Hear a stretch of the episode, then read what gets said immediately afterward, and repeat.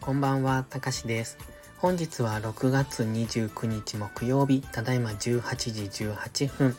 それではドル円の相場分析をやっていきましょう。最初にお知らせです。ポストプライムではプライム投稿という有料投稿もしております。環境認識が苦手な方、チキン利食いをしてしまう方、コツコツドカンで負けてしまうという方に分かりやすい相場分析とテクニック解説をしています。毎日投稿してますので、ご興味のある方はまずは2週間の無料期間からお試しください。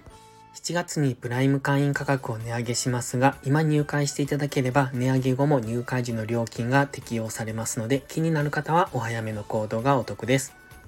ではドル円の4時間足から見ていきましょう。4時間足のローソク足はかなりわかりにくい、そんなチャートを描いてますね。本日も昨日もそうですが、じりじりと陽線と陰線が交互に出ているような、そういう分かりにくい相場です。買い足では上昇トレンドを作っているんでしょうけれども、現在のこのチャート見ていると、この状態でのトレードは非常に難しそうですね。5分足とか15分足、15分足ぐらいですかね。一応上昇トレンドは作っていますが、GMMA の青帯を15分足では頻繁に下抜けてますので、トレードとしてはしにくいなという印象ですね。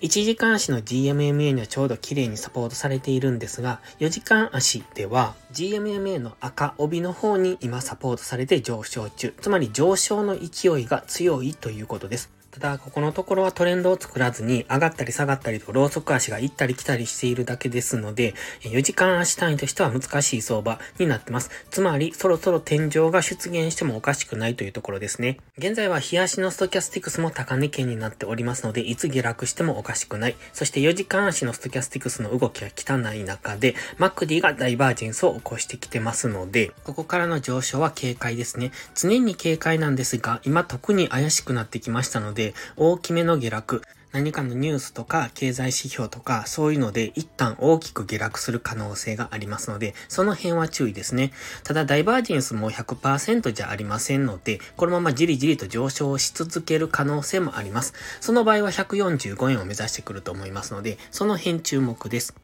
次は1時間足です。1時間足、あ、そう、4時間足もそうですが、上昇のイメージを赤矢印であの書いております。基本的には上昇トレンド中ですので、下向きの、つまり売りのイメージは持っておりません。ただ、かなりの高値圏、そしてインジケーターが怪しくなってきてますので、いつ下落が起こってもおかしくない状態ではあるんですが、今下落の兆候はまだ出てませんので、売っていくような相場ではありませんので、そこは注意ですね。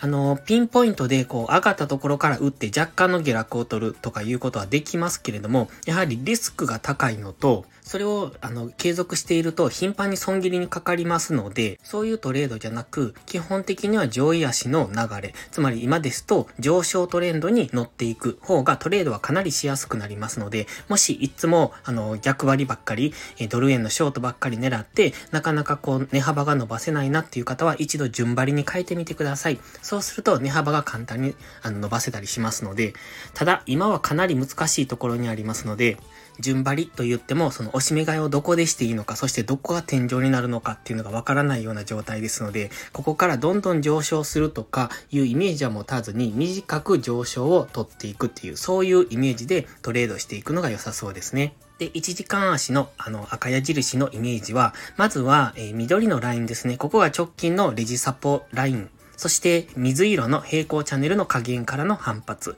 それから直近、本日の高値、え髭先を明確に実体で上抜けてからの次の上昇。つまりこの水色の平行チャンネルの上に乗ってからですね、平行チャンネルを明確に上抜けて、そして平行チャンネルの上限ぐらいでサポートされればそこからの上昇を見ておくのがいいと思います。ただ先ほども言いましたが、日足、4時間足ともにストキャスティクスは高値圏、そして4時間足のマックディはダイバージェンスですので、まずは1時間足のストキャスティクスが一旦安値圏に入りきるのを待って、そこから次の上昇の流れに乗っていければ見ておくのもいいと思いますが、やはりあの4時間足以上での調整の下落がいつ起こってもおかしくない状態にはあります。そして昨日から高値更新できてないですよね。昨日の高値、本日の高値、本日髭先では更新してますが、えー、ローソク足の実態では更新できてませんので、その辺も上げ止まりのサインになってくる可能性があるので、え、その辺注意ですね。ここからから大きく下落。大きくといっても基本は押し目買いですので、4時間足の GMMA ぐらいまで下落する可能性は考えておきたい。ですので、今は上昇のイメージ、1時間足には3つ描いてますが、この3つ、どれも当てはまらない場合は、一旦様子見。それを下抜けてくる。つまり、水色の平行チャンネルを下抜けるような動きになれば、一旦様子見がいいと思います。そして本日月末、明日はなおさら月末プラス金曜日ですので、トレードは慎重に、できれば控えていく方がいいと思いますので、わかりやすい形になれば、その時だけ短期的にトレードをするみたいな、そういうやり方をお勧めします。それでは最後までご視聴ありがとうございました。